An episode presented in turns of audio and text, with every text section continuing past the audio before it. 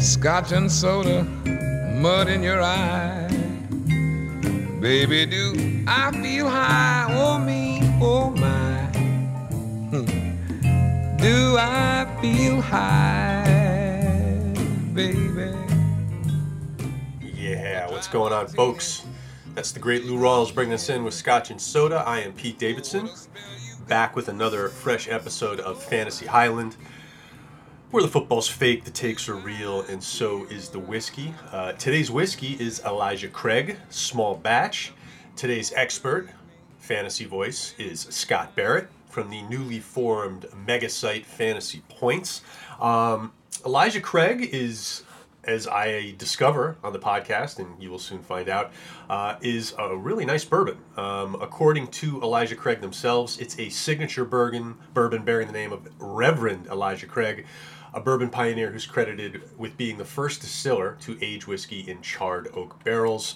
Um, their flavor profile, long before the term small batch even existed, our master distillers were hand-selecting just the right uh, number of barrels to make Elijah Craig. This expertise and attention to detail give Elijah Craig's small batch the right balance of rich flavor and full body. Each batch carries a signature warm spice and subtle smoke flavor. I can attest to this now that I've had it.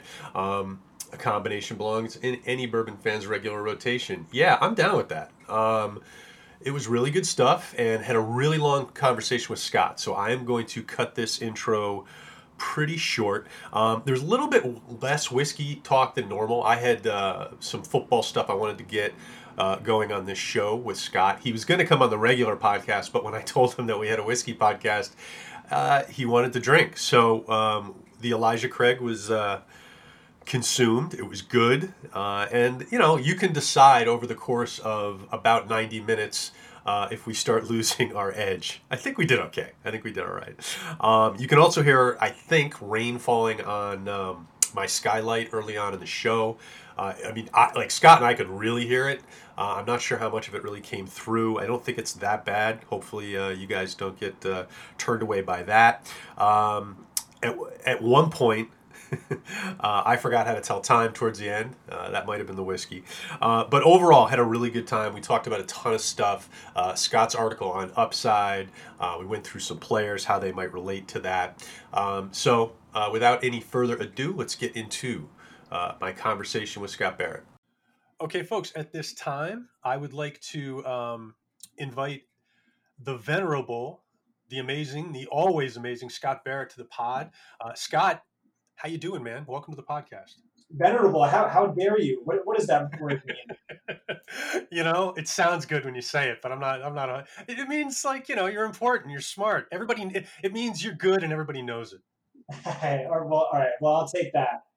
Uh, far less insulting than I imagined. No, no, no. I'm just kidding, Pete. Uh, really happy to be back on a podcast with you. Really excited to to talk some fantasy football again. Yeah, yeah, and we're going to drink some whiskey. And this, um, actually, th- this is the second episode of the Fantasy Highland podcast. And um, twice in a row now, I'm drinking my guest's recommendation. Um, first, first episode we did, Scott Scott Fish was on the show, and we drank this amazing scotch that he had recommended. Um, and today we're doing, and I think you know, it's funny, Scott. I think this is a good recommendation for you. We're drinking Elijah Craig, and this is like one of the best values in the whiskey business. So that makes sense. You're like an ace for fantasy football, and it's a value whiskey. So I think, you know, I'm I'm good at finding value players. I'm I'm spotting value in drafts. I'm great at picking value whiskey, apparently. Um, yeah. I don't know. So so I have like the most unsophisticated palate in the world, let's say. Uh, I, I used to be a bartender, was very bad at it, but I did it for a number of years, made good money off of it. I, I worked at this this bar that made these extravagant specialty cocktails. We had seventy-five different beers on tap. Uh, we sold like Louis Trey and some of these ridiculous whiskeys. Um, and you know, at the end of your shift, at the end of the night, three in the morning, you get your shift, a couple shift drinks. And I would always get the same thing. I'd get kind of made fun of for it.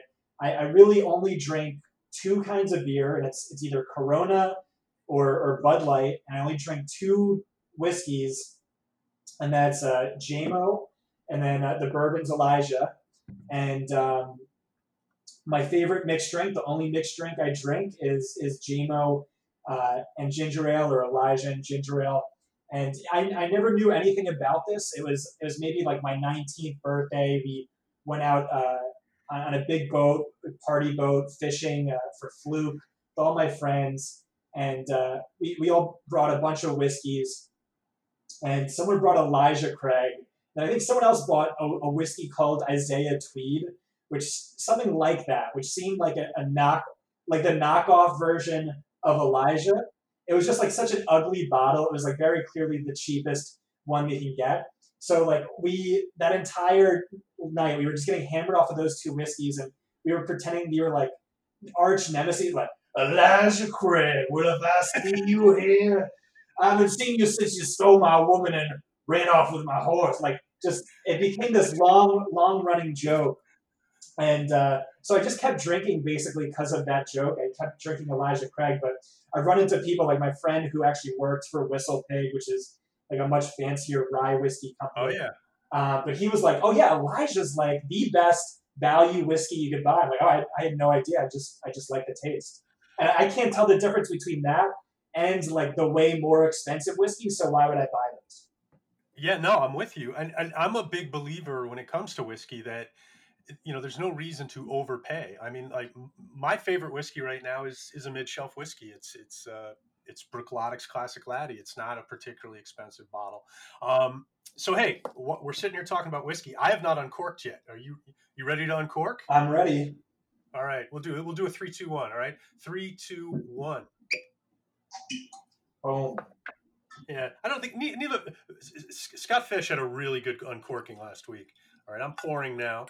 Yeah, this is good-looking stuff. It's got some darkness to it. Smells nice. Mm. Mm. Wow, okay, this is good. Yeah, this is a nice bourbon. And I'm generally not a bourbon guy, but that's, you know, a little bit hot in the back end. But, man, that's nice. Okay, this is going to be fun. So we got a lot of stuff to talk about here, man, because, I mean, I could sit here and just talk to you about – the New York Mets and, and what it's like to be a displaced New Yorker. And like, there's like so many things you and I could get into to waste this hour, but like you've gone through a pretty major deal here, man. I mean, you've, you, you've broken out on your own with this new company. And I, I if you don't mind going into it for a couple minutes, I, I'd like to hear about Fantasy Points. It's I've, I've perused the site. I plan on getting a subscription when uh, when I'm liquid in about a week. I've been buying a lot of bourbon the last couple of weeks. Um, but I, I've been really impressed with the site. I really have. Um, I, I I spent a good, I would say, you know, ninety minutes or so on there. Um, and, man, what a group. You guys got a nice little murderer's row over here. I mean, Barfield's amazing. You're amazing. Um, and, you know, I don't know how much Adam Kaplan's doing on the site, but I'll tell you, I don't know if you know like Kaplan's history, but I, I've met Adam a couple times. He probably doesn't remember me. He, he might, who knows, but he used to live um, in Westchester mm. and he used to run a fantasy football site. The only fantasy football site really in my life that I ever subscribed to up until really recently. Um, and it was called the Pro Football News and Injury Report. Rolls right off the rolls right off the tongue, right? um, but it was him and Jay Glazer was there at one point, and a guy Steve Cohen, who I know you know from the Fan. Remember Steve Cohen? That's right. Yeah. Stevie Cohen used to do a weekly prediction column on that site, and you know I was never big on taking advice from other people. But the amazing thing about that site is what it said: Pro Football News and Injury Report. You know, this was back before RotoWorld sort of. Well, RotoWorld was there, but I don't think it had quite hit its stride yet. And for me, this site was just amazing because it was a one-stop place where I could go and get the information that I needed to to be a, a fantasy football player. Because I was working, you know, seventy hours a week at Shea Stadium at that point. Mm. Um, anyway, so it was funny seeing Adam on this thing. Is he is he going to be involved?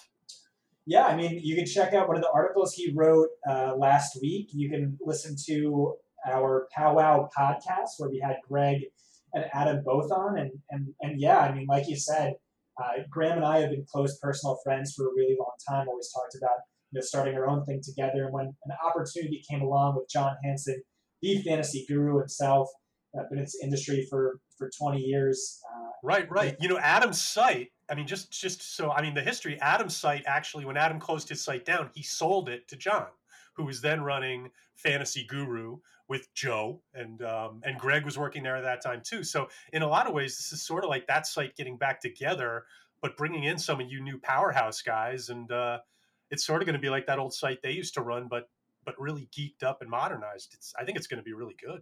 I mean, sorry to cut you off. Yeah, I, check out check out our podcast for sure. Uh, Adam dropped dropped a ton of super valuable uh, nuggets. Like, w- what other fantasy site has an actual N F L insider drop some some really really valuable uh, pieces of information? We also have Greg Cassell, like the tape N F L tape expert goat. Right. Um, and then you then you got fantasy analysts from me and Graham and, and Joe and, and and John, and you know.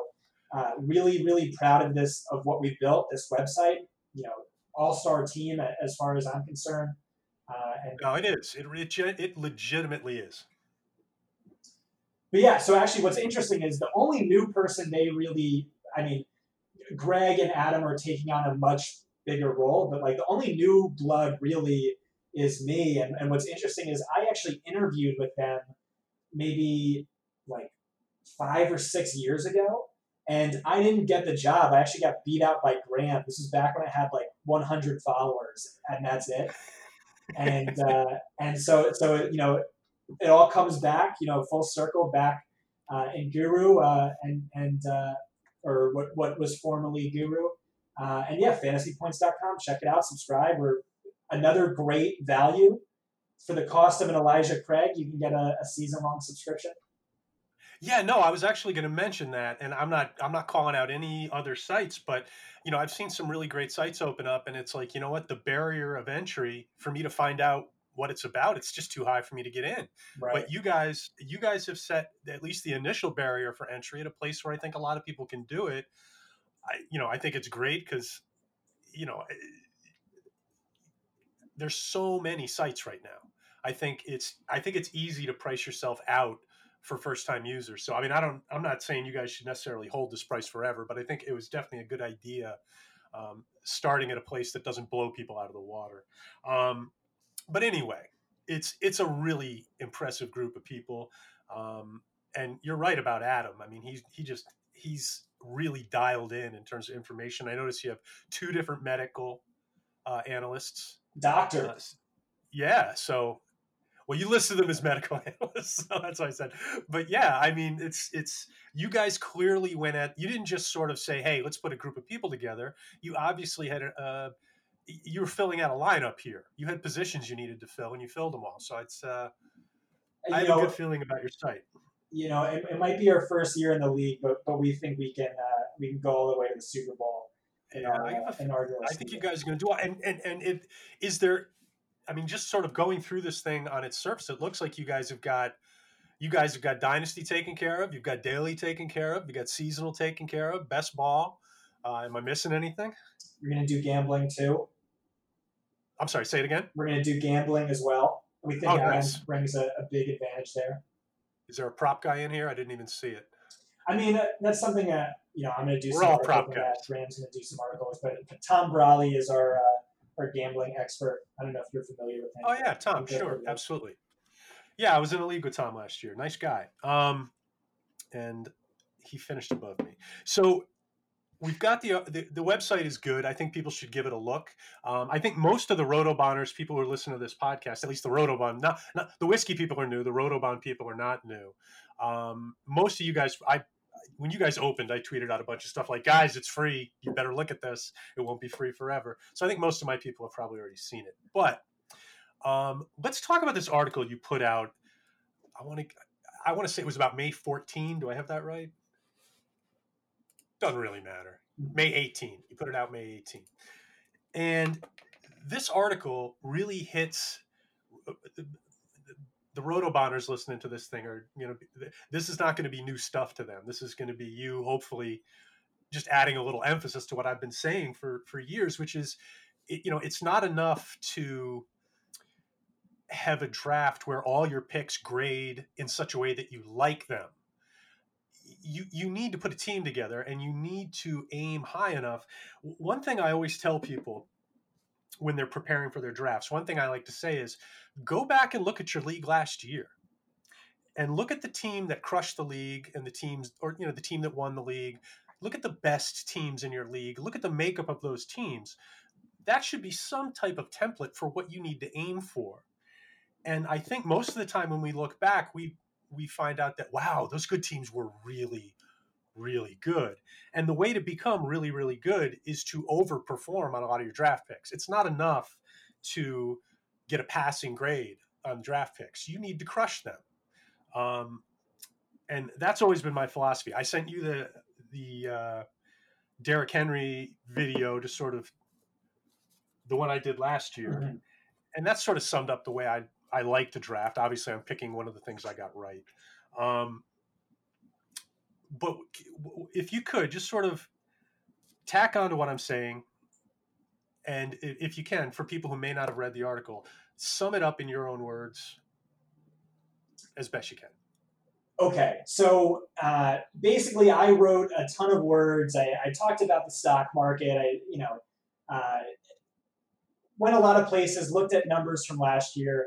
Uh, but basically, it's upside is everything. I know, like, oh yeah, yeah, you need you need upside, but no, no, no. It's it's everything from round eight on. That should be the primary thing influencing your decision with each uh, draft pick. The it's it's really that important, and and why that is. You know, I looked at numbers from last year. I looked at win rates. Uh, you know, James White is a guy who beat his A D P. He beat it pretty decently, beat his A D P, uh, actually hurt you. Like, you were less likely to win your championship if you owned, or even make the playoffs if you owned James White. And why that is, it's it's because you need those top tier guys. You the the the the guys who swing leagues. Uh, you really need to to to go after. Last year it was Lamar Jackson, uh, Christian McCaffrey too, in spite of A, a astronomically high price tag, was still the M V P of the fantasy season. Uh, that's how right. Valuable. Just, just to yeah. jump in for a second on McCaffrey, I mean, a lot of people will be like, "Well, I didn't have a shot at McCaffrey," but if you played in an auction league, you did. So, just sorry, keep going. No, I mean, I mean that's part of it. It's just, it's just like, well, I, I couldn't have drafted Christian McCaffrey. I drafted fifth overall. Like, listen, I, I get it. I'm just telling you, this is a function of the game, where leagues are won and lost based on relatively few players. There might only be, you know, six true league winners in a season, but if you don't have one or, or two, it's going to be really, really hard to win your league because, like you were saying, the league winner is typically, you know, a, a juggernaut. You know, sometimes you can get lucky where you sneak into the playoffs and, and you, guys just get hot. But, I mean, that's that's part of it, too. Like, like – after Lamar Jackson, Ryan Tannehill was a, a top uh, league winner last year. Uh, you know, A J Brown was a, a top league, but like Rashad Perriman actually had a higher win rate. And that's part of like the philosophy. It's it's you really want these league winners right. because you can find these guys on these these juggernauts of a play, of a fantasy option, because you can find these other options on your waivers. So like, zero fantasy points from a player is never really zero fantasy points because you have the, the waiver wire there, so you can find nine fantasy points per game pretty easily and sort them into your – and hopefully better than that, like a Rashad Perriman, like I'm saying. But he's not going to come in – he's not going to come in for, you know, a juggernaut player. He's going to come in for uh, a, a lower end of the guy.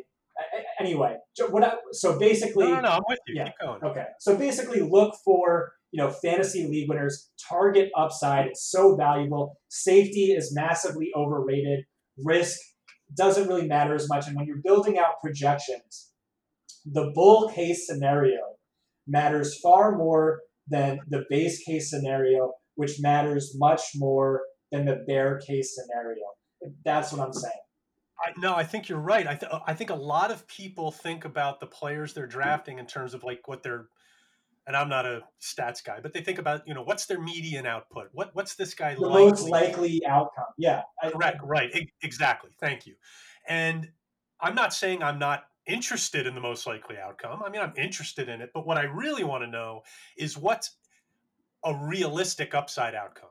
I mean, sure. I mean, I, you know, a couple guys on the team die and, and he gets a million targets and he has a great year. I mean, I'm not saying something that's unpredictable, but it, stick with the guy that I sent you, the guy Derrick Henry. Derrick Henry was a, a really good example of this last year, and I got lucky that Matt Kelly let me do that player because he was really one of the guys that I that really fit, you know, my methodology.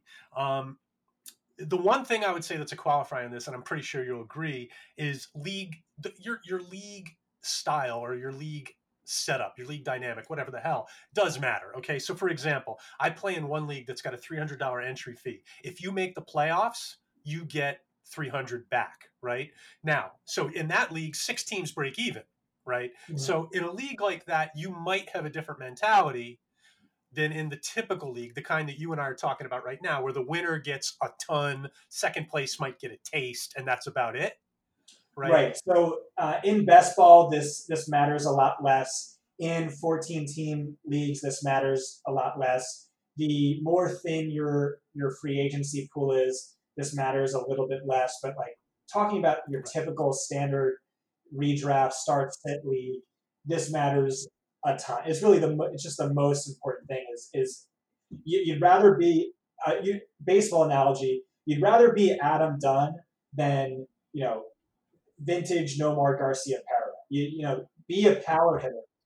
Yeah, no, I'm with you. And and, and one thing that I've really hammered on my readers in this, I think, gosh, going back probably six years, is that, and it's gotten each year. I've I've really pumped this a little bit harder, because early season free agency has just gotten better and better and better. And now it's to the point where, I mean, the players you get access to in weeks two and three of, of the N F L season, you know, the first free agent runs after week one, some, there are often league winners in this, this. So my point is, Swing, swing, like you say, be Adam Dunn. Swing from your freaking heels when you get into these later rounds, because a clean miss has value. Because beautiful, I know who my cut is. Like, I want a well-defined roster, meaning, okay, these guys are cuts, these guys made the cut. And if you sit there and draft guys who are going to grade well on your sheet, who are ultimately going to be roster cloggers, not only are you not going to win those picks, you're going to keep yourself from going after some really nice fruit on the tree. You That's following me at right. all on that? Yep. Okay. So let me see here. Okay, so we hit this. Like I said, I, I tell people, go back and look at your league from last year. What are the teams that kicked ass? How did they, what did they look like, right? And then you ask yourself, well, how can I get there, right? Avoiding roster cloggers, trying to get upside. And basically, I want, when I look at the players, I, I, I'm coming up in the seventh round and I'm looking at what's there. What am I looking for? I'm saying to myself, Pete, who's on the board right now that can really move the needle? Move the needle. Not a guy where six months from now I can go, hey, that was a good pick. I'm not looking to have a, a draft that grades well. I'm looking to have a team that functions well, right? And you do that by having guys who are smashing. Um, so... Hold on, my earplug just fell out. So when I look at that, I I was looking at this year, and I went like I, I didn't want to go into too high a round, so I looked in the fifth, sixth round area. And one guy who's sort of sitting there this year, and there's a couple guys we could I could bring up, but one guy I'm going to just sort of hit on, just sort of as a test balloon here, is Terry McLaurin. Now, I don't know if you like McLaurin or not. Uh, so I think he's a, an extreme. I went for whiskey there. Sorry. So I, I think he's one of the most uh, c- compelling players to me this season. Uh, if you look at what he did last year in terms of P F F grade, yardage mar- market share, yards per route run, it was truly a historic rookie season. Right. I think uh, we, we know rookie wide receivers tend to make a jump in their sophomore year. Uh, hey, by the way, can you hear the rain pounding on my skylight? Sorry about that.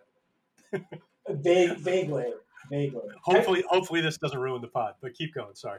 Uh, can I start over? Sorry about that. Yeah, go ahead. Okay. Um, yeah, I think you're Terry, saying you say McLaurin had a season for the ages, special yeah. market share. Yeah. So just looking at all of that, uh, the the the players that came closest, it was basically like every great player. You can think like Odell Beckham Junior was one, he McLaurin was two, Michael Thomas is three, whatever, what, what have you. Uh, right. Like love the, the player, totally buy into the player. Dwayne Haskins is going to take another step forward. The offense is going to be better, more productive, all this stuff. But I actually like Hollywood Brown at A D P more than McLaurin. Uh, Deontay Johnson at A D P comes close to McLaurin. Um, remember, McLaurin's more expensive than these guys. My issue is just that, uh, I mean, he, he really could just, you know, absolutely take off, crush with great volume and all that stuff. But my issue is, so running back is is basically, you know, just ninety percent volume, while quarterback is ninety percent efficiency in terms of predicting fantasy points. Wide receiver is more of a blend of both. It's it's more volume, but it's it's really a blend of both. And I just worry with him that opposing defenses can totally just take him out of the equation because he's really the only one to be fearful of. You just put him in bracket coverage, and that really destroys his fantasy value. If Washington added, let's say, Antonio Brown, someone like that, I think he might actually benefit more from that. Uh, whereas, you know, lesser, le- less, less games against sh- uh, shadow C B ones, uh, less bracket coverage. And man, that rain is pounding. I know, you can hear it, right? Yeah. Hopefully it'll slow down, but hey man, that's, you know, it's, it's, well, you know, it's, it's, it's, it's for the mood. Um, so, okay. You're not as high on McLaurin as I am. That's okay. Now here's my rationale, just so you understand where I'm coming yeah. from. Um, and look, McLaurin was pretty much top dog there last year. I mean, I, I can't think that like from week five or six on were, were teams really looking to stop people other than McLaurin. I don't know, maybe. Um, but here's the thing. Very little competition for number one status on the team. Athletic ceiling to do even more than he did last year. Plays for a team I think that's going to be trailing a fair amount. I sort of like that. One thing, and I, I've heard a lot of people calling for McLaurin regression for various reasons, but man, if you watched his games last year, I cannot tell you how many times he beat his guy, was open for six, and the pass was nowhere near him. And if they can just clean that up a little bit, I think if they can just hit on some of those, I think it could cover up for some of the regression. And then my other thing, which you already sort of hit on, is I don't think the Q B play can get any worse. And I think more than likely um, Haskins, who I happen to like, um, probably takes a step forward. Um, But the basic thesis is this. I think McLaurin's a guy where if he hits, performs in the third round area. And if I can get him early six, I like that. Now, the names you mentioned um, from memory here, you mentioned Hollywood. Now, Hollywood wasn't in the window just because I'm going off this expert A D P from some really high money drafts. In this A D P, I have Hollywood going around seventy-three. So he's available to me about a round later. Where, where based on... You know, I love Hollywood, so now you sort of perked my ears up on that. In in the leagues you've been in, in the A D P you've been looking at, where are you seeing Hollywood go? Uh, well, I just took in, in, in this pool, he's wide receiver thirty-one, for what it's worth. Wide receiver thirty-one. Well, I just uh, took him in an F F P C league. I also just took him in the N F L ten of death, uh, but I took him uh, with the first pick in the seventh round in this F F P. Okay. Yeah, that's yeah, that's yeah, I like that. I like that a lot. Okay. Um, so let's move to another guy. McLaurin okay. went went fifth round, but but again, I mean, ultimately, you're right. He could be a guy who just the volume's there, the offense takes a step forward, and the talent's yeah. there, so he just absolutely smashes. Yeah. No, you absolutely hit on. Like, if I was going to work, like if you said, "Hey, Pete, apart from injury." W- If McLaurin underperforms, why is that going to happen? I would say, yeah, he's going to be getting a lot of number one corners, and conceivably he could be facing extra attention. Um, I just think there's really no one like Steven Sims. I mean, the running game isn't a threat to me. I think he's really the Dwayne Haskins. I don't think is like you know, he's, he'll take a step forward, but just like the only guy, it's that's a problem for me. But but you know, maybe I'm wrong. Maybe this is a bias. Like I said, focus on upside and. Let me ask you this. There, yeah. How often do we see bad teams have a player who's getting bracketed all day? You know what I mean? Like we had that with with Cortland Sutton at the tail end of last season, and that was with Noah Fant being like a legitimate threat. Washington doesn't right. even have a tight end. Uh, right. He went from like eighty something yards per game to I don't know, like forty-five. That's actually a big reason why John Elway uh, said he drafted uh, uh, Jerry Jeudy and then K J Hamler. Interesting. Yeah, Jeudy was – I'm heavy on Sutton in Dynasty, so the Jeudy thing definitely bummed me out a little same, bit. Yeah, same. Um, so now I'm tempted to tangent to Drew Lock, but let's not do that. Let's let's move down the list. I'm going to give you another example. I moved to a different area of the draft, and I was sort of doing this a little bit quick. Um, but we were talking about here's a, here's actually a perfect guy. If you, if you sort of project, you know, what you think he's going to do is mean performance, whatever you want to call it. Um, Mecole Hardman, he's in, in, in the A D P I'm looking at. He's going at one nineteen, wide receiver forty-six. Okay. And I'm sitting there going, okay, I mean, yeah, I can see why people would value him there. I might go a little bit earlier to get Mecole Hardman, and I certainly would absolutely be targeting him in that area because there are probably three different people on that team, at least two, where if they have an injury, this guy becomes potentially a primo player. And it's possible he can do it without an injury. So for me, to get a guy who's got a fairly close connection to Mahomes at that part of the draft, this is exactly the kind of player I want to focus on. Again, at that stage of the draft, or after the tenth round. Are are you with me now? Right. So I, I think this is a good example of like, like I said, okay, round five on, just just target upside the end. But like, it, it is really difficult to, you know, actually figure out like, okay, who has league winning upside? You're going to miss on more players than you're going to hit. Oh, um, absolutely. But but with this player specifically, like one of when I released this article, someone brought him up. I was like, I, you know, I don't know. I, I didn't see him to be um, necessarily an upside guy, but like I, I now that you lay it out, the, the argument's somewhat compelling. He led all wide receivers in fantasy points uh, per uh, route run last season. Uh, my thinking was just that he's going to need an injury because because right now he's number four on the target totem pole. And okay, I, I get it. It's the best offense in football, but still you're, you're banking on an injury. And I, I mean, there's a lot of guys where they have potentially league winning upside banking on an injury. It's just really difficult to, you know, project out. Oh no, I'm with you. I'm with yeah. you. The, the, the, the rationale is something to the, like, as you say, I want a piece of the offense. And then when the two guys that we're looking at, Hill and Watkins, I mean, those are the two primary guys I'm looking at in terms of, I mean, he could beat out Watkins. Like, yeah. Well, that, well, that's well, that, that's in my notes. That's the other thing I actually write now. I threw my notes, but where are they? Um, yeah, three players could get hurt, or a level jump from the player himself.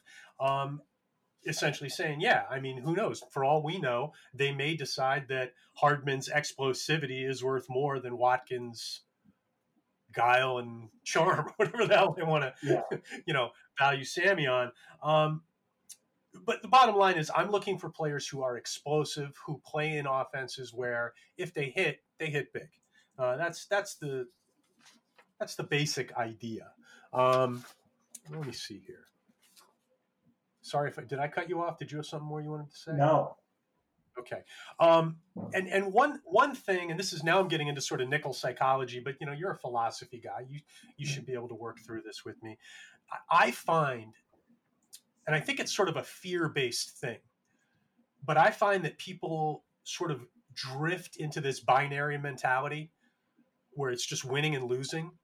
And like you say, we need to be somewhere between like a small field G P P mentality and redraft mentality. We need to sort of put more assets into aiming for the top of the pyramid.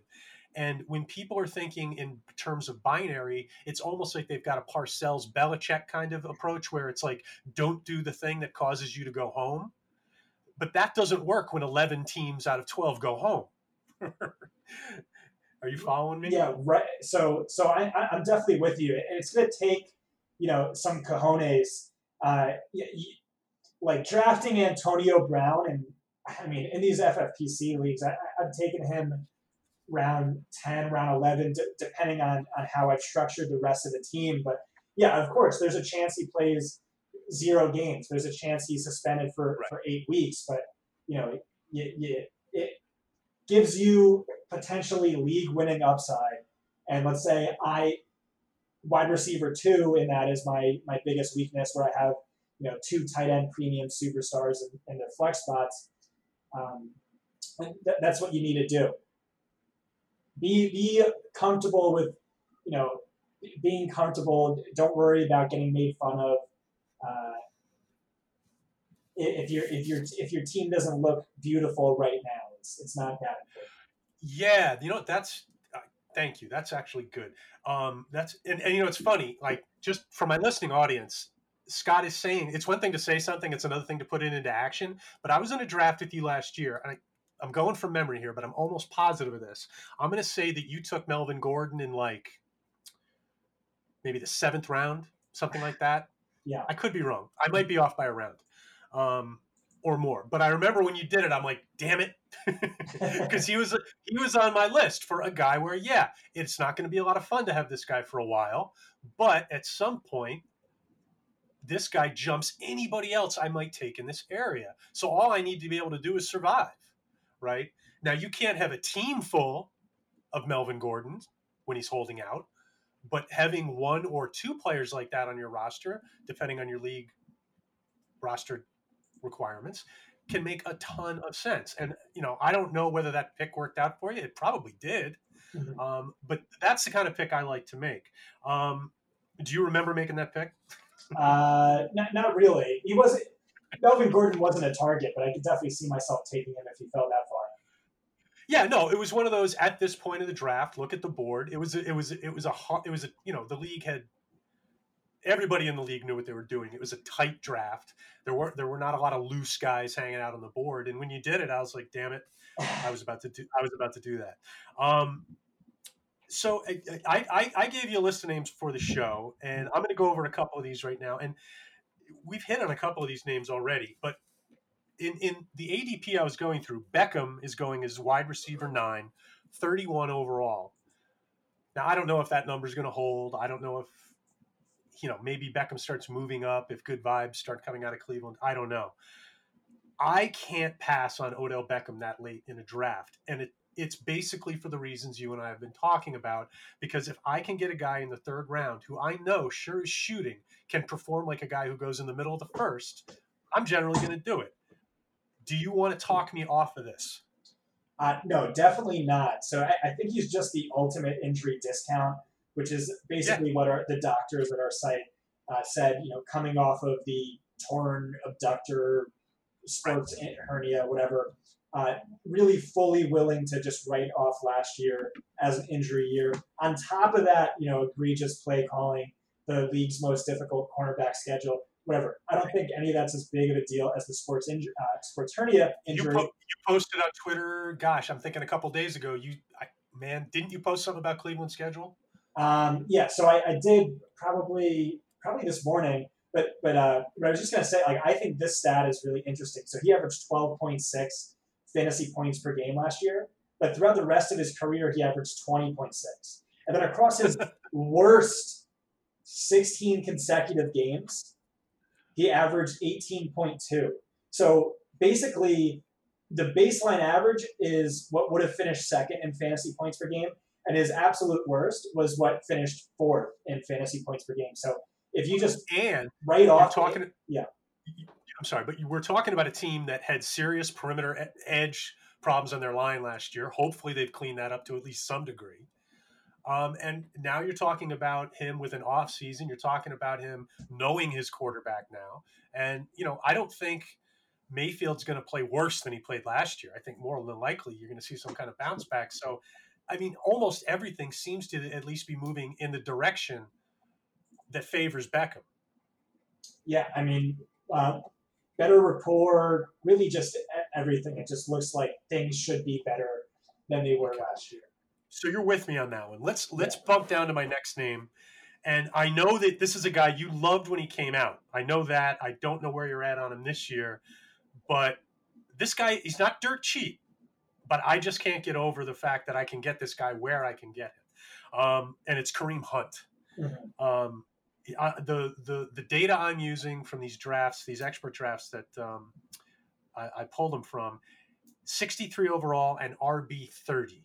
If I can get Kareem Hunt as R B thirty, I'm doing that all day. Um, again, you want to talk me down off of this? Yeah, so a little bit. Um, I mean, I don't, I don't love all my tweets this much, but uh, I, when I drafted this one, I texted Graham and I was like, uh, calling it now. This is Nick Chubb's A D P peak, and he's going to fall around within the next month. So Nick Chubb. I love Chubb. I love Chubb.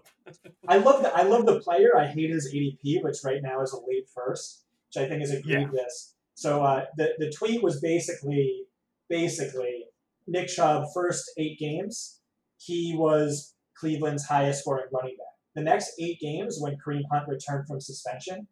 Oh, uh, right. Okay. Yeah, Hunt outscored Chubb in six of eight games. That sounds right. false. It sounds impossible. Nope. Uh, I We're mean, talking fantasy. Yep, yep, P P R. Uh, things are obviously different now with a new uh, offensive coaching staff. Uh, but the thing is, like, Chubb is, to me, a top six running back in the N F L. But so is Kareem Hunt.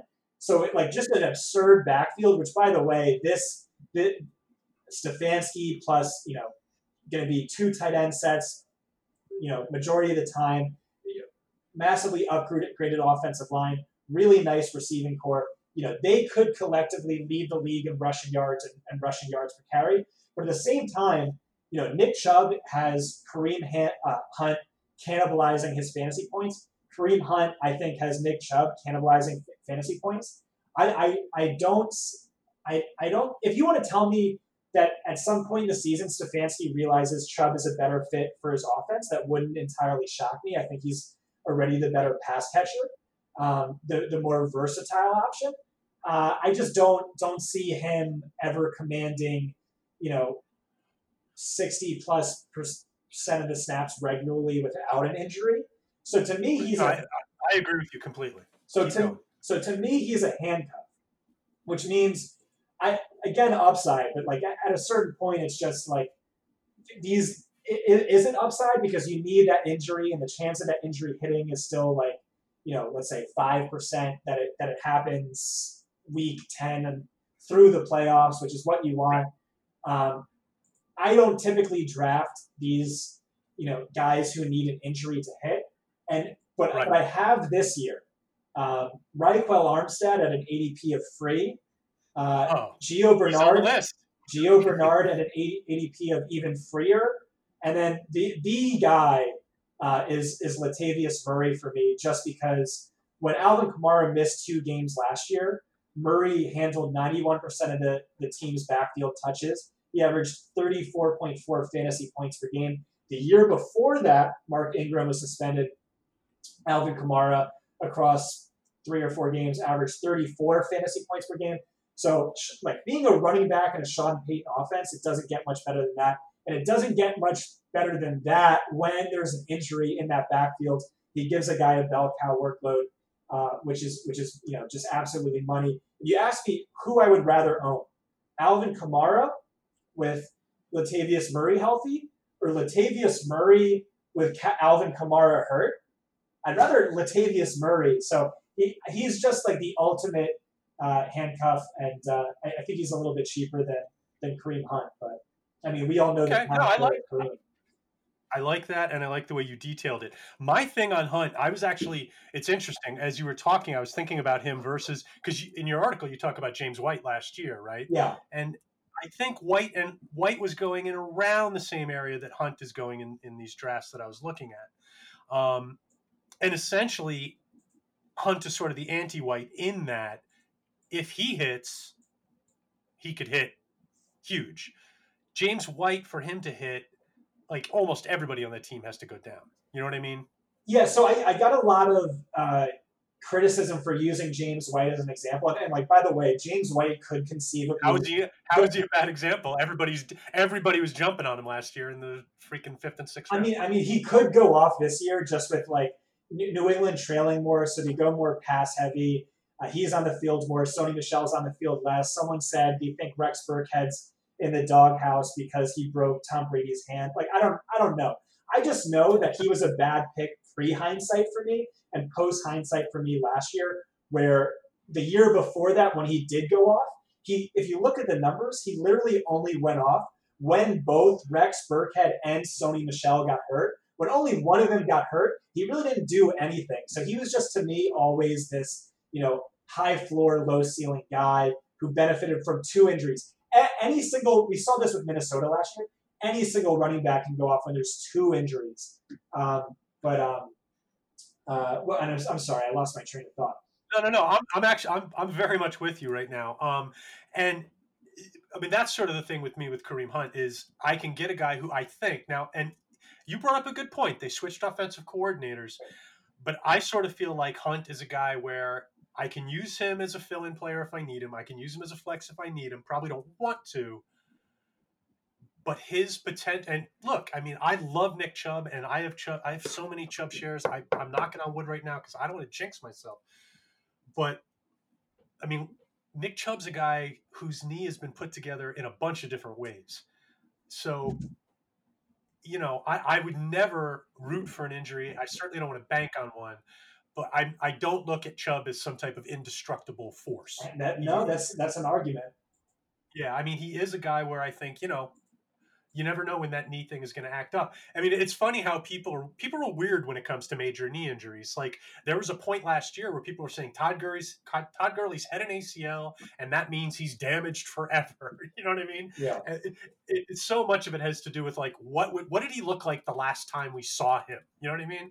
Um, but uh, it, it, you know, so I think sometimes with a guy like Chubb or even a guy like Travis Kelce, like if you bring up to somebody that Travis Kelce had microfracture surgery, they'll be like, "What are you talking about? I don't care." I'm like, well, I'm not saying you necessarily you don't have to care a ton, but you don't want to forget about it either. You know what I mean? Mm-hmm. Um, anyway, um, so okay, Hunt, we're a little split on. I like him more than you do. Let's drop down to my next guy, Kyler Murray.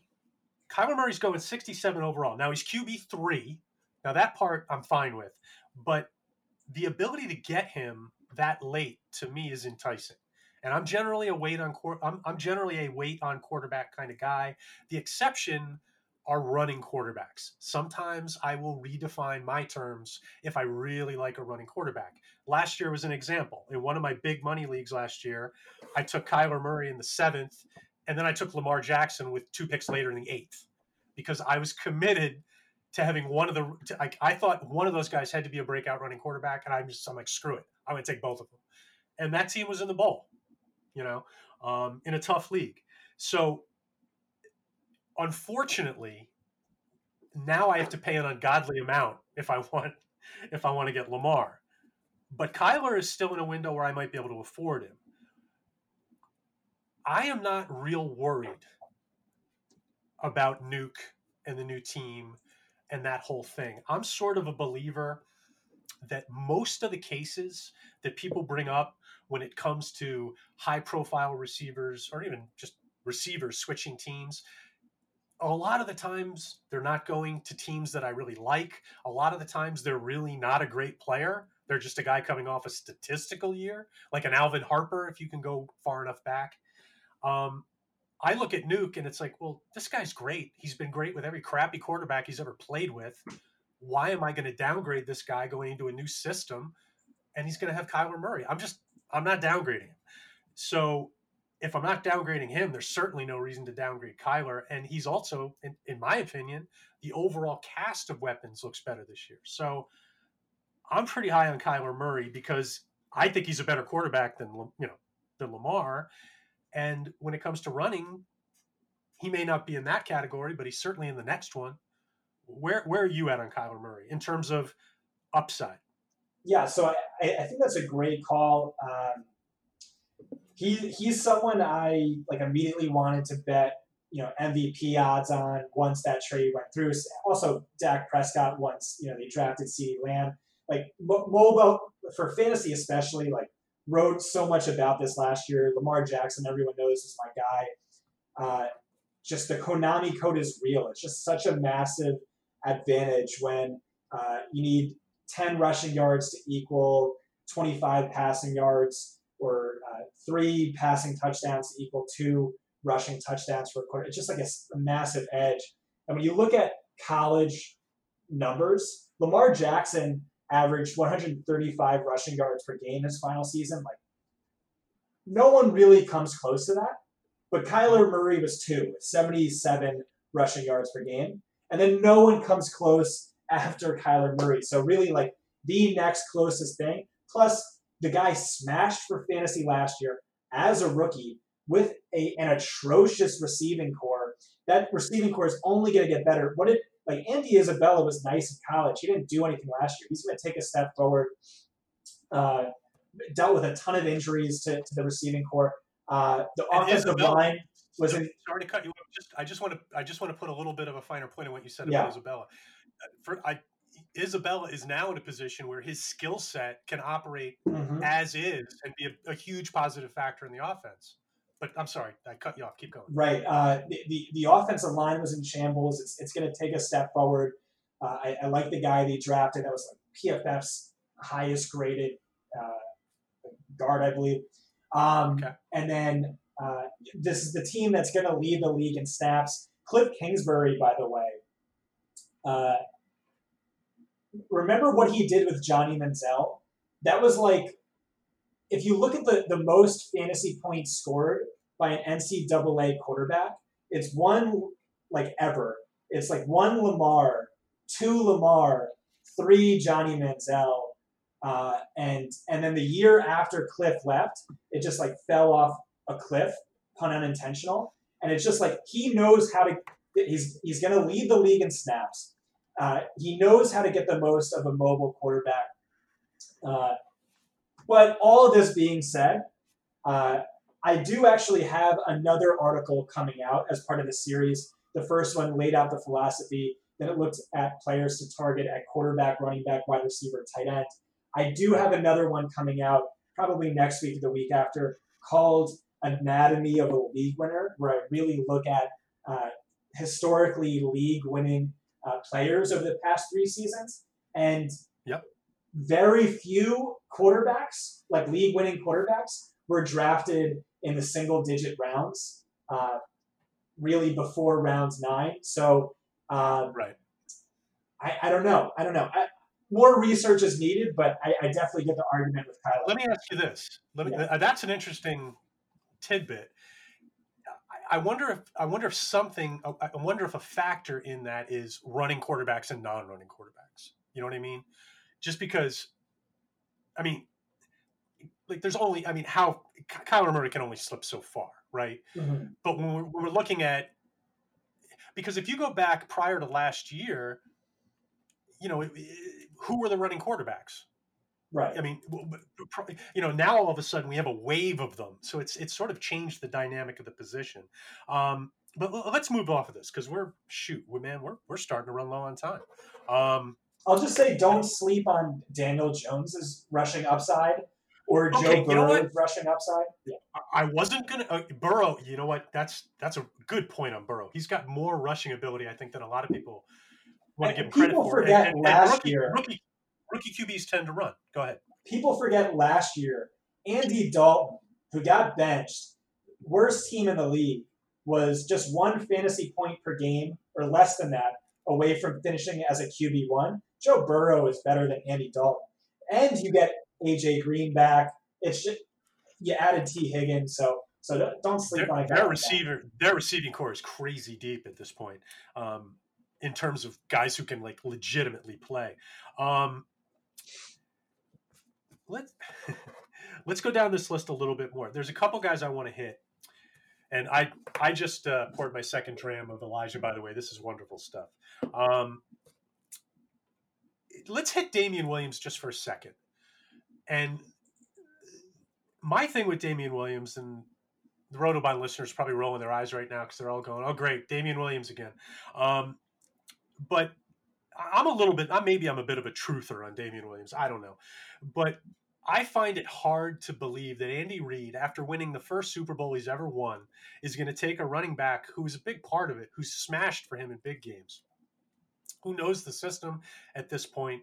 This is going to be, I think, his third year in Reid's system.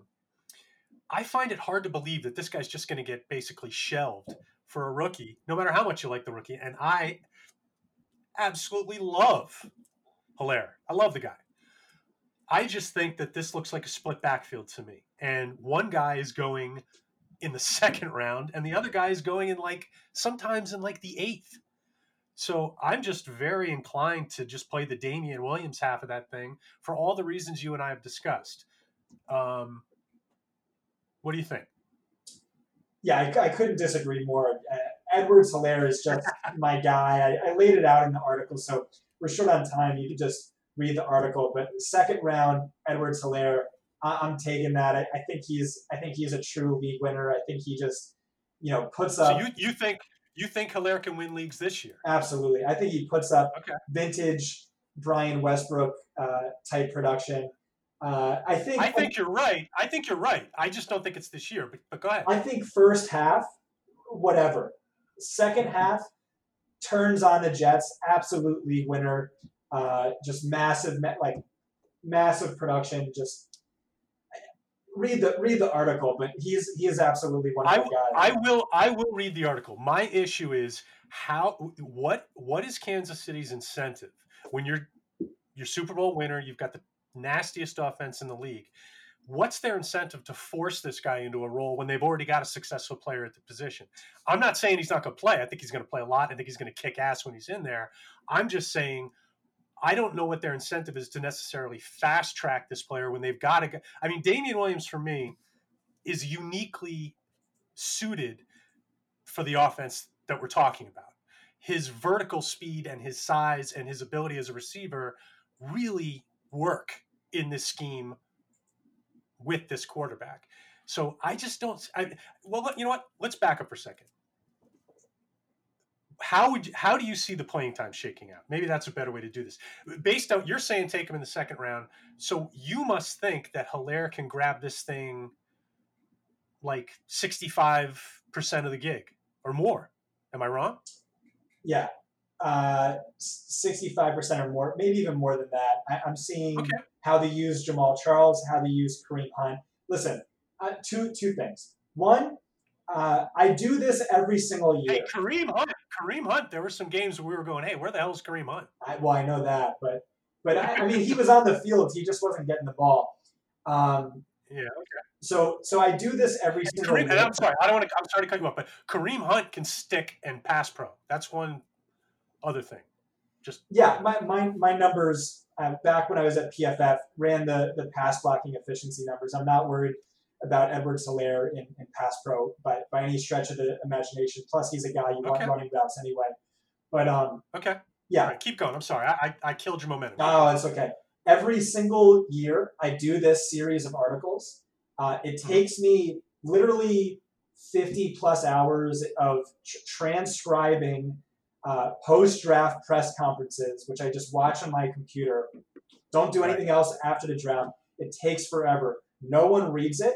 It is the most valuable thing I do every year. Okay, let me let me just tell you something. As a person who's been to the combine and actually sat at those coaches' press conference, you have to really mine it, but there's some gold in there. So I'm with you. Absolutely, absolutely. All coaches lie for sure.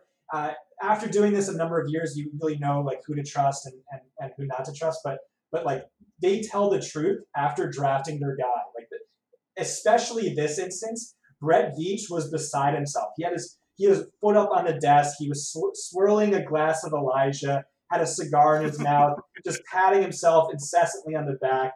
Andy Reid, same thing. Pat Mahomes, same. Like everyone unanimous. This is a Pro Bowler. This is a featured back for us. This is Brian Westbrook two point oh. This is the this is Christian McCaffrey in a Andy Reid, Patrick Mahomes led offense, and his potential is sky high. The other thing I was going to say, moving beyond Edwards-Helaire, is this Anatomy of a League Winner article. Like, you know, I wish I did this before I put the the, the big theory piece out, but it really just backs up how important the Uber back is the the bell cow running back who is not a in a committee backfield who is, who sees targets, which by the way are worth two point eight times as much of a as a carry in P P R leagues, and carry touch is not a touch. I'm with you exactly, and red zone work, goal line work. Uh, looking at the most common uh, uh, running backs on E S P N championship rosters. Uh, over the past three seasons, of the top twenty, uh, it looks like, I'm eyeballing it, you'll, you'll read the article, but it looks like uh, eighty percent were drafted in the first two rounds, and then fifteen percent went undrafted. So, it, and, but like you look at the other positions, like like I said, quarterback is double digits. Wide receiver is rounds four, five, six, seven, eight. Uh, tight ends are rounds eleven, twelve, undrafted, and and it really just goes to show you, like like the league winners are typically those first and second round running backs, and a lot of times they're just appropriately priced. A D P did a good job. You just have to dodge the landmines and draft the right guys. But like so many times, your league will come down to just getting those correct first or second round running backs. But there is an edge in, in leaning running back in those first two rounds over a wide receiver, let's say.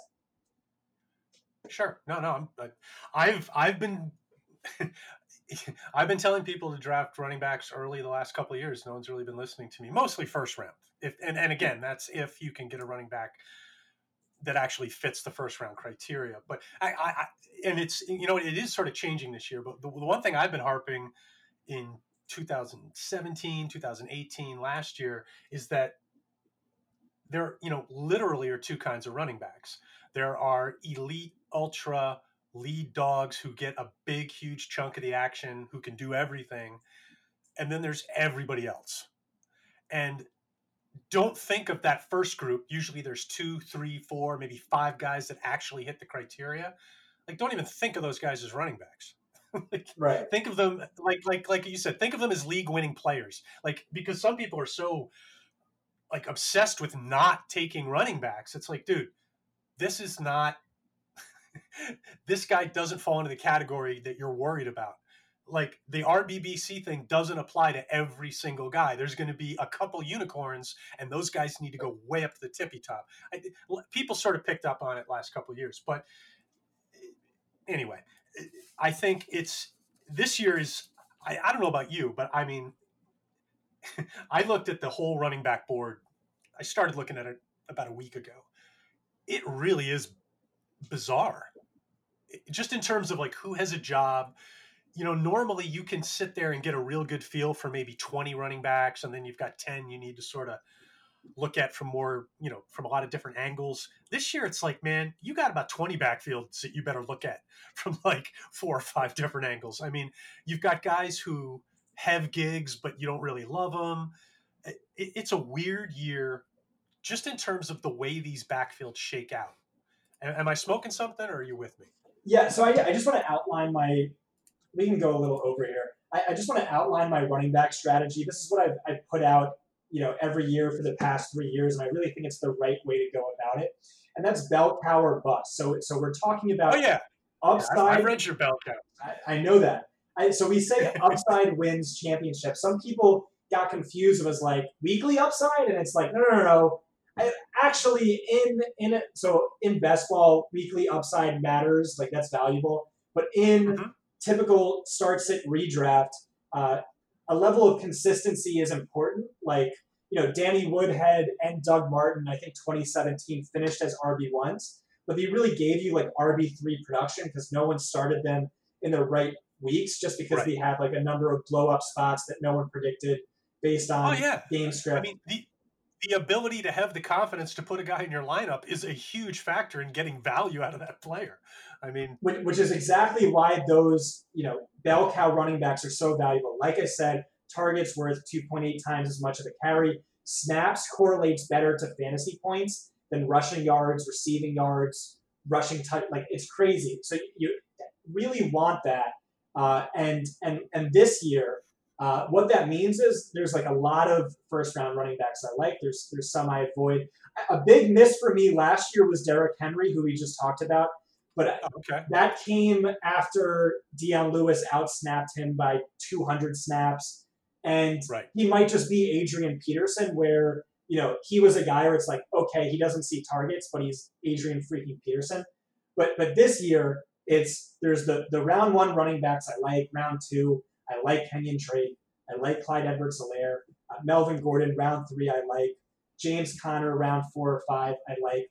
Cam Akers, yeah, I, I like the upside. I'll gamble there. But outside of that, I really don't touch running back. I, I take a Reichwell Armstead late, Latavius Murray late, Ronald Jones and Keyshawn Vaughn, I'll gamble on. We'll talk about them in a second. Not true. Bal- Balcus maybe. But like otherwise, I avoid the position like the plague, and I just load up on the other positions. Okay. You've got me um, drunk, by the way. I don't know if you've, if you've noticed. Uh, no, I haven't noticed, but I have to say I'm enjoying this uh, small batch Elijah Craig. This is, and I'm generally not a guy who falls in love with bourbon, but considering what I paid for this bottle, it, it's it's not it's not going to be my last. I'll tell you that right now. Um, so, hey, you know what? Here's a guy that I was looking at the other day, and he's not a player that I love, but I look at the situation, I look at the amount of hate that is dumped on this player, and I can't help but think that he's a guy I may end up drafting in a fair amount of teams. And I almost don't want to say the name because I know a lot of people are just going to going to hammer me, but David Montgomery. Oh, actually and, I meant to include him. Oh, okay. I, okay. So you're with me. All yeah. Right, good. I, li- I like that. You know what? Mm-hmm. Everybody on this podcast is going to hear me talk about David Montgomery. So why don't you, you get, give your argument for why he's a decent value. And by the way, just to give you a little bit of a starting point on the A D P data I'm using has him R B twenty-six, being drafted as an, an early R B three. Right. So we just talked about bell cow upside. I think there's a good, like, I, I think there's a really decent, good chance uh, he gets bell cow usage. I mean, he, he also right.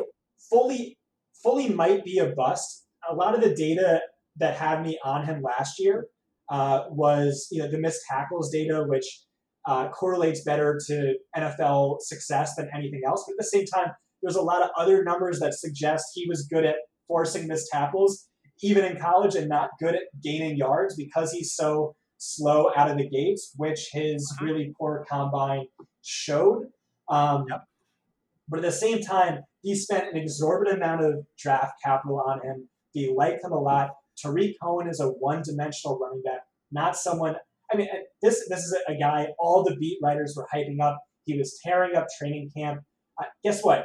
He, he had a bad offensive line. He had a quarterback who defenses didn't respect. Uh, and the quarterback position was up and around and down and not consistent, which hurts the running back. Ex- exactly. And he, guess what? He had a bad rookie season. Christian McCaffrey, Le'Veon Bell, LaDainian Tomlinson had bad rookie seasons. Uh, and, and I do like the – the. I, I just actually drafted a zero R B team. I very rarely do it. Like I said, I'm bell cow or bust, and just the running backs I like weren't there. Michael Thomas fell. And I took him as an R B one. And, and this is one of those, you know, F F P C tournament leagues where you really need to go upside to if you want a chance at that grand prize. I finished actually on a single bullet. I finished fifteenth out of like two hundred or whatever teams last year. But, yeah, I drafted him as my R B one, and it's like, all right, you know, I'll take that gamble. I mean, it is a gamble, okay? But I think, oddly enough, this is a player who fits what you and I have been talking about, okay? Because he's a guy I can get oftentimes in the fifth round, right? Yeah. Who's who, if he gets the workload that I'm anticipating him getting, and if Nick Foles can just freaking play, I don't know, eight games. Right, yeah. I think he starts week one, actually. I think you're probably right. And it, it, it, listen, if it breaks out the way I think it's going to break out with Chicago, just in terms of the way they play, who plays, and so on and so forth, Montgomery's got potential to to end up valuing out in the second or third round. He, I know it, and it, it may not look wonderful, but I think a lot of people are sleeping on this one thing.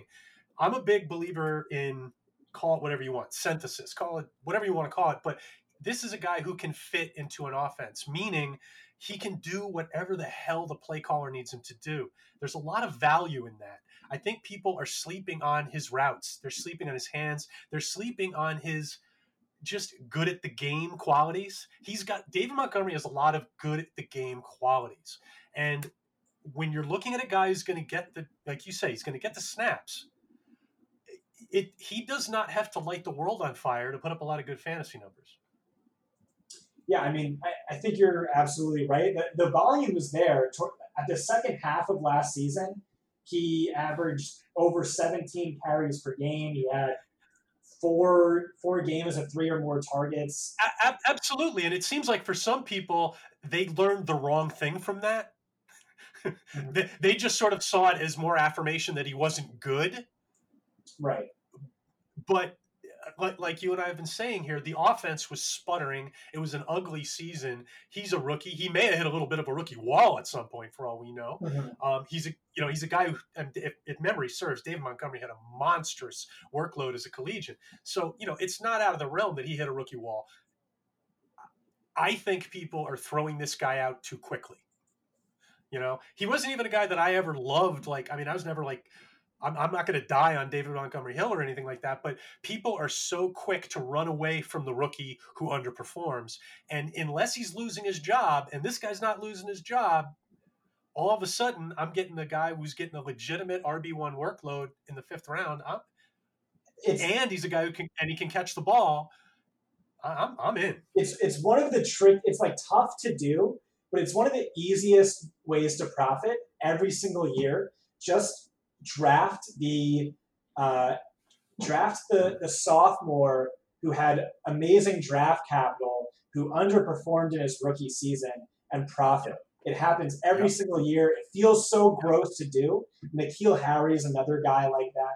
It, it just it feels yeah. so gross to do, but they're almost always it pays off. Like if you can't dollars. handle feeling gross, you're not going to be very good at fantasy football. And you know, look, another and sometimes it's. Ronald Jones is a decent example of that in a year three player. Okay. Mm-hmm. Um, and I don't, and he is, you know, he's sort of a perfect example because I've never been a huge fan of Ronald Jones, but people like people lose the arc.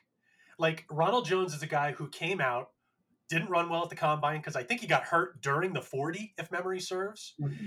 Then he doesn't have much of an offseason, has a crappy rookie year, which makes sense because he's a raw player coming off an injury, right? And but then in his second year, we see him, he's healthy, he's put on some weight, looks a little bit better. Doesn't look great, but he looks a little bit better. So for me, we've got a guy who got better from year one to year two. Now we're going into year three. His primary competition is going to be a rookie who may not have a traditional offseason. I mean, I look, I, would I bet my life on Ronald Jones having a good year? No, but I'll bet a seventh round draft pick on it. I like it. Okay, cool. Um, so it, it, here's the funny thing. I've got like this huge list of shit we didn't get to, but we're already, we're, all, we're already over our time. Um, here's one question. I, I'm going to throw one question at you. I'm, I'm going to throw, I'm going to throw eight running backs at you, all going. And again, this is the A D P I'm using. These, these guys are all going between R B forty-eight and R B fifty-five, okay? Mm-hmm. They're all going between one twenty and one forty-two in terms of A D P, okay? So it's a fairly tight grouping of guys. Now, three of these guys, for me, jump off the page more than the rest. I'm just going to see if you like the same three. And this is going back to my the way I like to draft, which is in this part of the board, I'm trying to draft players who can really win. Okay, so here they are. In th- this is in order from A D P: Zach Moss, Antonio Gibson, Duke Johnson, Chase Edmonds, Boston Scott, A J Dillon, Justin Jackson, and Darrington Evans. Now I've got three guys for me who sort of stand out on this list. You want me to go first, or do you want to go first? Uh, I'll give you mine. Yeah, I'll give I'll give you mine. The three guys I'm going to target out of this eight are Duke Johnson, Chase Edmonds, and Boston Scott. Now, Zach, I can see people making an argument for Zach Moss. I'm gonna. I like Zach Moss, believe it or not, but I'm really not into drafting rookie running backs this year. So that's probably why I'm off those guys. But for me, Duke Johnson, with David Johnson's injury situation, I'm very interested in Duke Johnson. Chase Edmonds.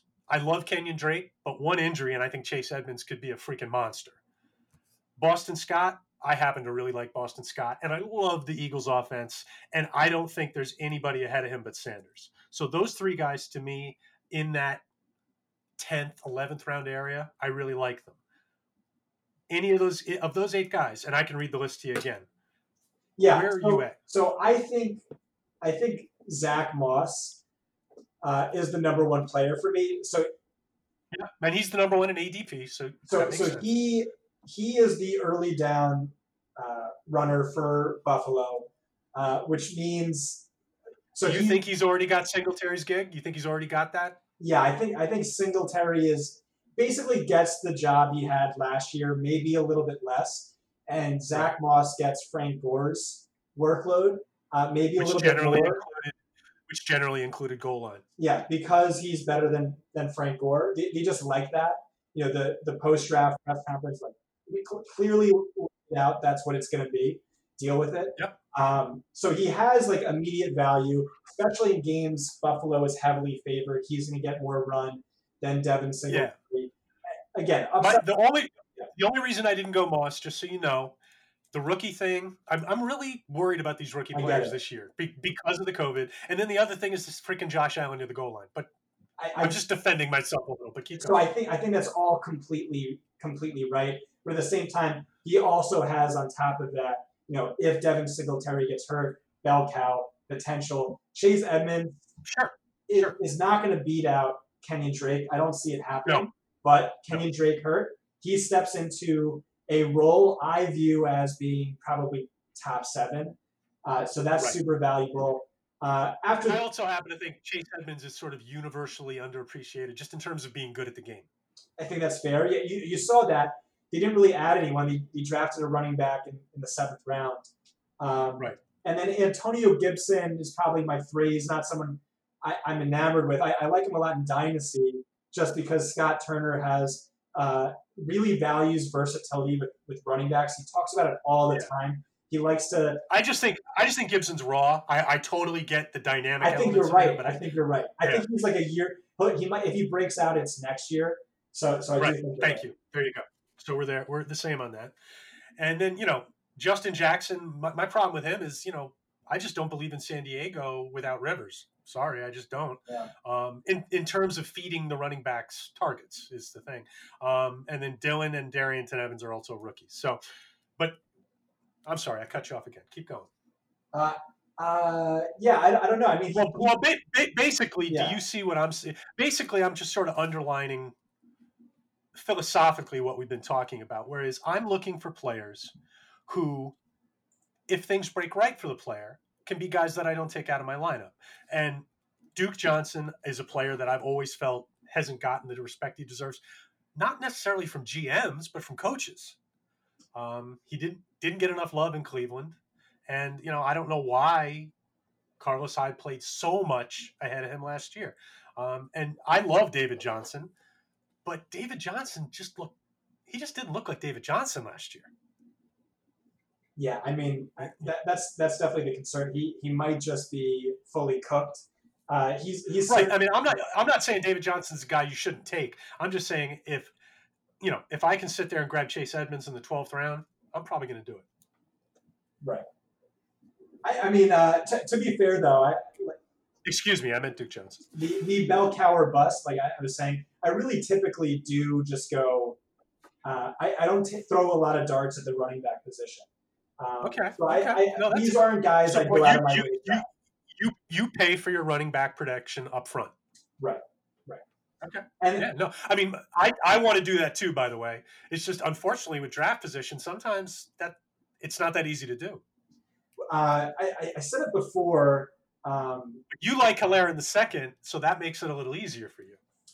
Yeah, I mean, I, I will typically try to draft th- those running backs I outlined, and then and then Drake, C E H in round two, Melvin Gordon round three, Connor, Akers, maybe David Montgomery. Uh, but, but let's talk about. Yeah. Can we hit Connor for a second? Yeah. You got a second for, for yeah. James Connor? Because I'm with you. I mean, I think you know everybody is really hyped up on the rookie in Pittsburgh, and you know. I like the kid too. I, I his his Maryland film is exciting, but he was splitting carries at Maryland. He's a guy that coaches did not love, and he's a rookie on a year that it's tough to be a rookie. You know, I think if McFarland hits, I think he hits in future years, not this year. Meanwhile, Connor has shown the ability to handle the load. Uh, Pittsburgh's a team that likes to give the load to somebody if they can, and I can get Connor in the fourth round. I'm, I'm okay with that. Yeah, so th- there was a quote in May uh, from Mike Tomlin who said, yeah, I'm a featured runner type of guy. Uh, James Conner is our featured guy. Uh, he's proven to be a Pro Bowl running back when healthy. He's going to get healthy. We're going to be excited to see what he shows. They really did use a lot of draft capital on a running back. And the running back he drafted was not a guy I saw as being a featured type of running back. He certainly not anytime soon. He is probably, even more so than Beckham, my favorite injury discount. So before his shoulder injury in week nine, he ranked tenth in fantasy points per game. He averaged seventeen point eight. In twenty eighteen, he finished seventh in fantasy points per game, averaging twenty-one point five. Basically, I think, just needs to stay healthy, and, and you're looking at mid-range, at least uh, mid-range R B one production. Where, where's he being drafted? I twentieth. And if you, if yeah, and if you look at that depth, um, well, let me see the data I have. Let me just look at where he was. R B twenty-one. Wow. And, and if you look at the dynamic of that backfield, right? Let, you know, the rookie isn't going to come in and steal passing down work. No way. Uh, Benny Snell isn't going to steal passing down work. Right.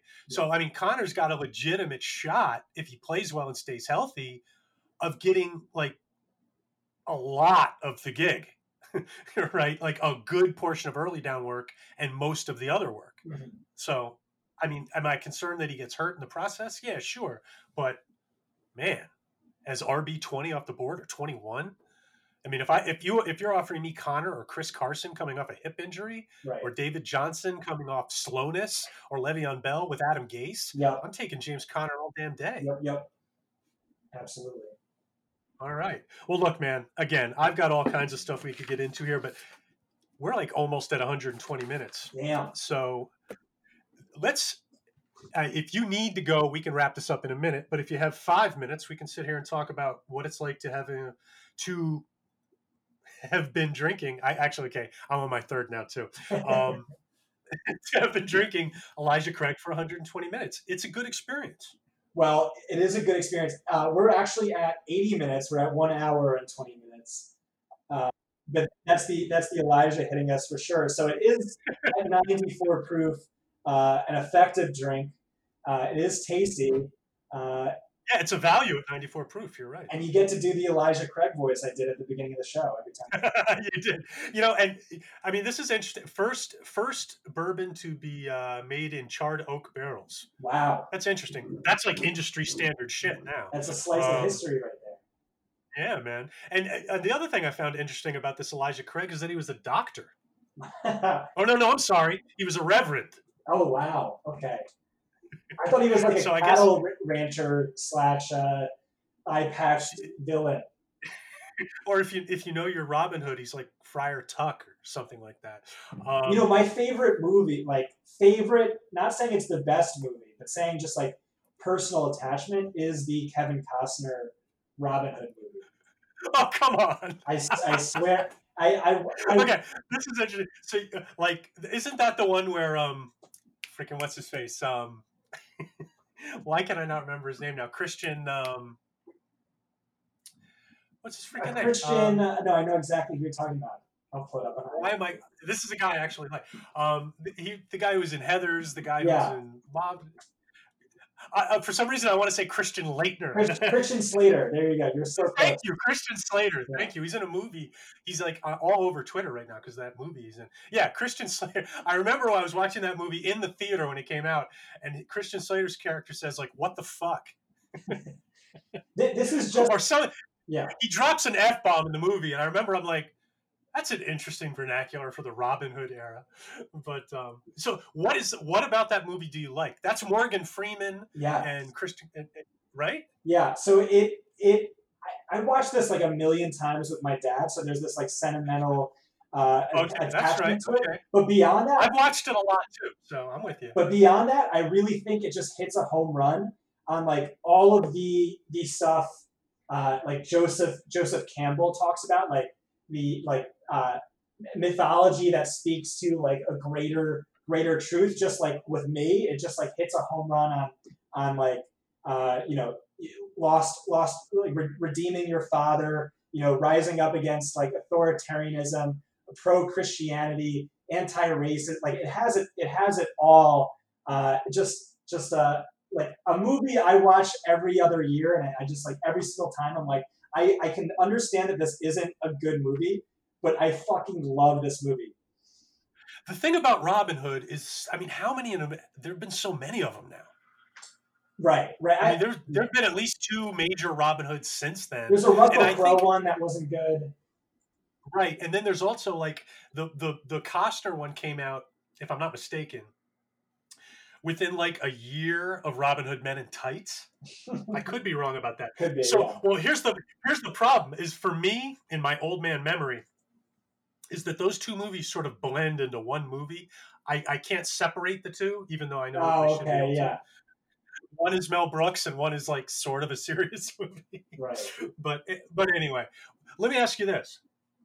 And by the way, you know, it's a, we're on this podcast and you and I are having fun. We're drinking whiskey, but it is a good time to talk about fighting authoritarianism because we're actually literally fighting it right now. Um, but what what would your and again, since you're willing to say Robin Hood's your favorite movie, you're not afraid to embarrass yourself. What's your second favorite? Oh, I mean, I mean that's a that's a really good question. The uh, let me ask you this: if you yeah. need to laugh, what movie are you putting on? Um, I, I that's that's not really my thing. I don't think. Or do you you don't generally go to movies for laughter? Uh, yeah, I don't I don't think so. Um, but I, I was gonna say either The Good, the Bad, and the Ugly, or uh, City of God was the movie I just like constantly showed people. But now that Netflix exists, kind of like everyone has seen it. Wait, what? Which one? City of God. It's a it's a Brazilian film. Oh yeah, yeah, yeah. No, City of God. Yeah, my wife is a huge fan of that movie. Um, okay, well I'll tell you what. I'll give you one movie recommendation, and it's the movie recommendation I give everybody. But if you've never seen Newman and Redford, never in Butch and Sundance, watch that movie. It's really. Oh, good. I thought it was the name of it. Uh, I so I'm, I'm okay. I'll have to watch. I mean, I, I'm a big. Paul Newman fan. You want to talk about favorite movies? A lot of them are Paul Newman movies. Okay. If if you've never seen Butch Cassidy, Sundance Kid, definitely watch it. The screenplay is excellent. It was written by Real, William Goldman. The acting is outstanding, and the cinematography is like beyond kick-ass. Um, the best sports movie of all time is Slapshot. And then The Hustler, Color of Money are both well up there. My theory is that good. good sports don't make for good sports movies. Bad sports make for amazing sports movies. Okay, that's interesting. I, hmm, I. Also, it's, a great poker a, movie too. He's done. I'm actually. It's funny you say that. I'm trying to get. Uh, I think sometime in the next month, Scott Pianowski is going to come on. Oh, he's a great guy to talk movies with. Yeah, well, yeah, it's, he's a good guy. Great to talk movies with. He and I are going to do a whole podcast just on Rounders. Which, by the way, isn't a good movie. That's my hot take. You you you don't think Rounders is a good movie? No, I, I don't. Okay, that's interesting. Okay, well, this is interesting because I actually have sort of a I, there are certain scenes in that movie that don't work for me, but I love watching the movie. If that makes any sense. Okay, okay. Uh, like I just enjoy watching Rounders. I'm not saying it's good or bad. I just like watching it. And like Teddy K J B is a stupid, ridiculous character. But I love him. I, I, I gotta pull up my, my tweets on it because like I honestly it's such a like a not a good forgettable movie for me. Like I don't even remember my full critique, but it's like uh, they they didn't do anything with Edward Norton and his character. John Malkovich, who by the way did that did a movie with Clint Eastwood where it might have been the greatest single performance. The movie wasn't great, but it was the greatest performance I think I've ever seen. And he wasn't great in that movie. He was like like. Couldn't take him seriously, didn't appreciate him from a comedic standpoint. I don't know. Did you did you like Being John Malkovich? Did you ever see that? Uh, I've seen pieces of it. I, I can't really speak to it. It's it's. I mean, it's in some ways it's a tough watch, but I absolutely loved it. Um, and I mean, you know, I'm, I'm a big Cusack fan. Like, I don't nothing with Cusack really gets by me, which is ironic because he blocked me on Twitter. But that's a whole. Wow. High Fidelity is a favorite. He, he and I were like friends too. We had gone back a bunch of times, oh. but I said I said something that I said something positive about Liz Warren, and he's a Bernie guy, and I don't know. I got blocked. Oh, better That's off, all. better off dead. I, is, I still love better, better off, better dead, off is dead is one of my favorites of all time too. Not enough people have seen that. I always do. One of the voices I do in my house is the mailman from Better Off Dead. Okay, very good. Badger, your book on how to pick up trashy women got here. How did a little guy like you get big boy smut like this? Anyway, uh, that is a classic. Anyway, man. Okay, so we've done an hour and a half. I, I just sort of, just like out of mercy, I need to let you go at this point. Um, because you have a girlfriend. You probably have like, you have to go to your girlfriend's house or something like that. That's right, yeah. Catch up on catch up on articles, more like it. But yeah. yeah. So I just hit the bottom of my third dram of Elijah Craig.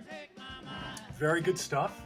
Thank you for recommending it. Because we, we were going to do Jameson, and then you switched to Elijah Craig, which is great because I didn't I haven't mentioned this yet, but Jameson is my daily dram. Mm. That's that's that's the whiskey that I lean on on a daily basis because it's good and it's cheap. Um, I get the big one point seven five liter bottle of Jameson's. I buy one like every couple months, and I live off of it. Mm. It's the best. That, yeah, that, it, that and Elijah, that's all you need. Say it again? That and Elijah, all you need. Oh, yeah, yeah. No, I, I, no, this Elijah Craig, I think, is my new friend. I think it's going to be my new friend. Um, so, look, man, thanks for coming on. I, In, in all seriousness, all the best with Fantasy Points. I know you don't really need good luck on this one because I know you guys are going to crush it. But, you know, good luck with everything on that. I hope you guys bill like crazy, and hopefully uh, hopefully you've got a bigger swimming pool next year or whatever. Um, and at some point, let's get you back on the podcast. Yeah. Um, next time we'll do Jameson. I'm going to hold out Jameson for you. Oh, man, I appreciate that. and... uh For those of you listening, um, tomorrow night, I'm going to, I don't know if I'm going to get this posted tonight because usually using the Zencastr when I have a guest, I have to do a lot of editing, just for clarity. So this might end up going up tomorrow. Um, but for those listening, probably tonight, I'm going to be recording with John Daigle from uh, RotoWorld. Uh, so look for that. John and I are going to be drinking some Bruichlatic. That's going to be fun. Um, And uh, that's going to do it for this episode of um, the Fantasy Highland. Scott, thanks a ton, and uh, hopefully we'll get you back soon. Yeah, thanks for having me. I had a blast. All right, giddy up. Folks, that's all for this week, and uh, we'll see you soon. Giddy up. Drowning in a whiskey river, bathing my memory of mine in the wetness of its soul. Current flowing from my mind, and warm and empty heart you left so cold. Whiskey River, take my mind. Don't let memories torture me. Whiskey River, don't run dry. I, I, you're all I got. Take care of me. Whiskey